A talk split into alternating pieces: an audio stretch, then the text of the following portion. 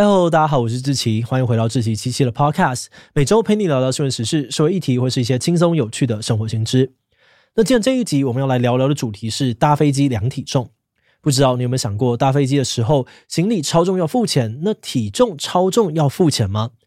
最近几家航空公司开始在登机前帮所有的旅客量体重，虽然他们说量体重只是为了研究用途，但还是在网络上面引起了不少的话题。其中最多人讨论的就是体重制票价这件事。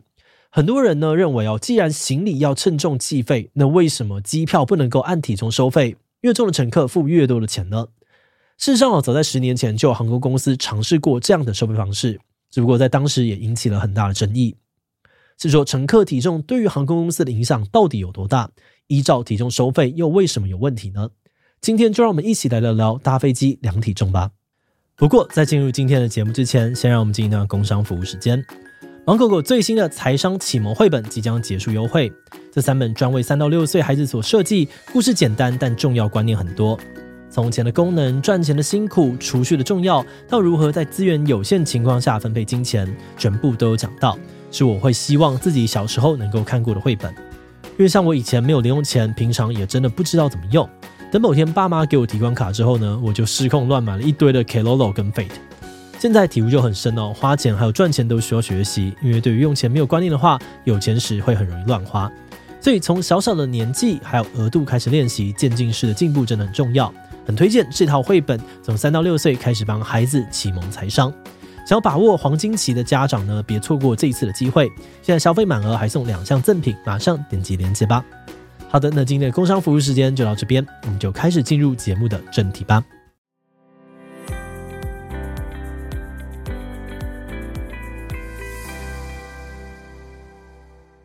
前阵子，泰国曼谷航空祭出了一项新规定，在九月中到十月底这段时间，所有旅客都需要在登机口测量体重。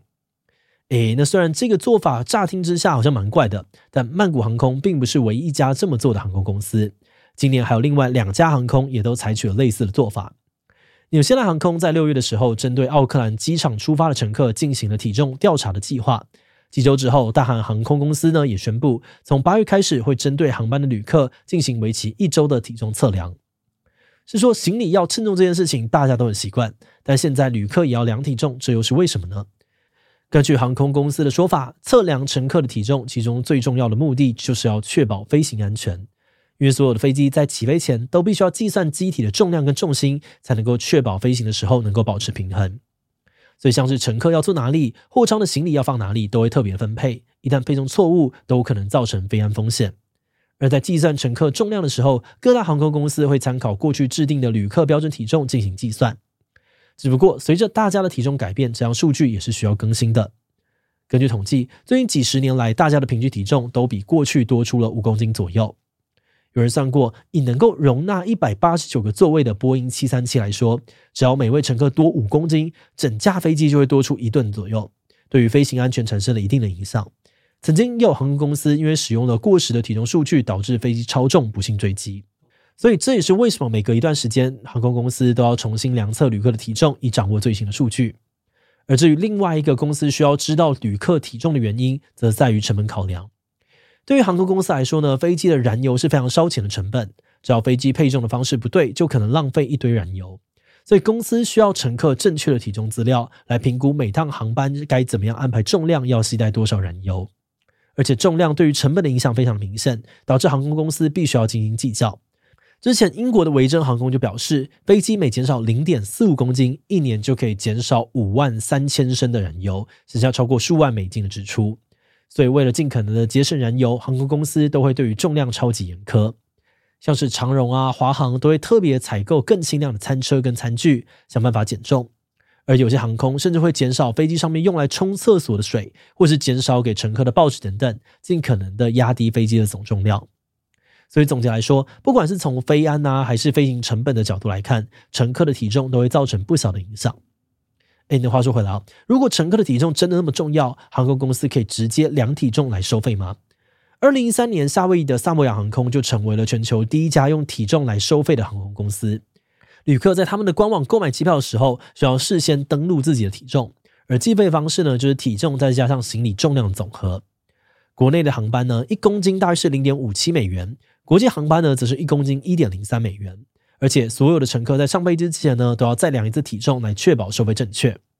当年这项规定公布之后，引起了很大的讨论。很多的乘客都觉得这是在歧视体重比较重的客人，尤其在美国有将近一半的人口都超重，这代表几乎每位旅客呢都要付出高于一般票价的价格。不过面对争议，萨摩亚航空则表示，一方面他们的飞机比较小，重量容易超标，所以必须要严格的控制；而另外一方面，他们认为航空业的本质并不是销售座位，而是销售重量。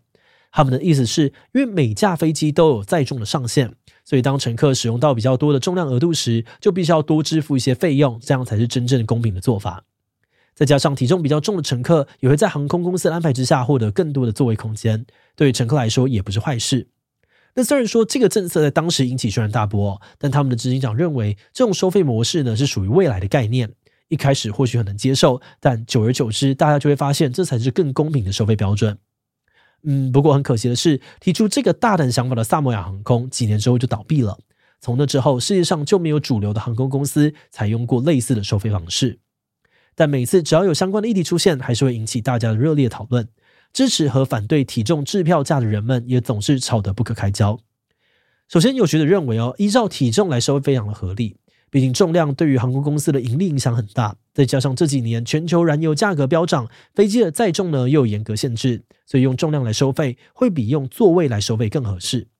有些学者甚至认为，以体重收费会鼓励乘客减重或是减少行重量，那这样子呢就能够变相的减少燃油、减少碳排放。整体而言，不管是对于航空业或是环境本身，都是好的发展。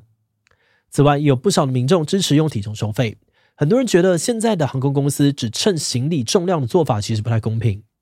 举例来说，乘客 A 跟乘客 B 都搭同一班机，那乘客 A 的体重四十公斤，行李二十五公斤，总共六十五公斤；而乘客 B 的体重九十公斤，行李七公斤，总共九十七公斤。结果乘客 A 明明总重比较轻，却要付比这个乘客 B 更多的钱，就不太合理哦，让人难以接受。而再来，也有人提到，体重跟体型具有一定的关联性，通常体重越重的人呢，体型也会越大。而这些人会觉得，跟体型比较大的人坐在一起，自己的座位空间会被压缩。那假如自己没有办法一百 percent 的使用座位，那抢走座位空间的隔壁乘客就应该要补偿这部分的差额。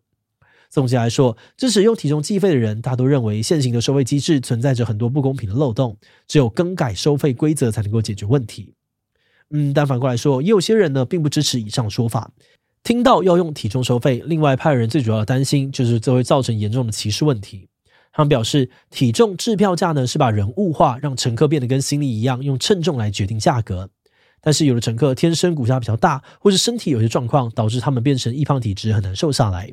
那如果用体重来收费，代表他们每次搭飞机就一定得付更多的钱买机票，这样不但不合理哦，更是赤裸裸的身材歧视。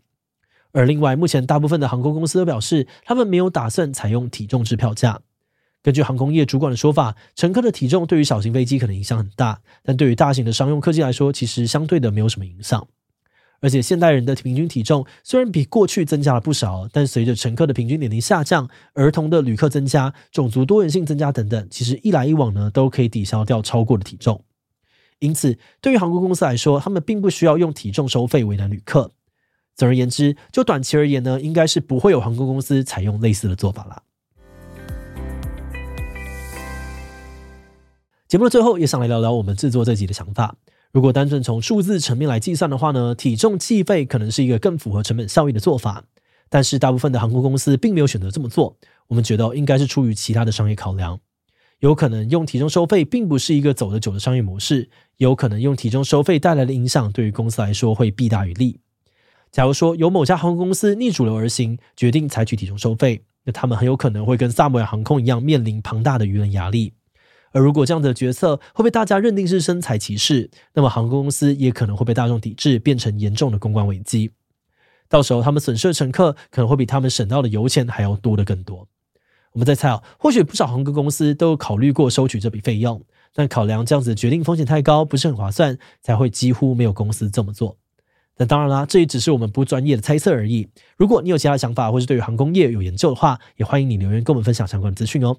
好的，那我们今天关于搭飞机量体重的介绍就先到这边。如果你喜欢我们的内容，欢迎按下最中的订阅。如果是对于这一集搭飞机量体重的内容，对我们的 Podcast 节目或是我个人有任何的疑问跟回馈，也都非常的欢迎你在 Apple Podcast 的下午星留言哦。那今天的节目就到这边告一段落，我们就下集再见喽，拜拜。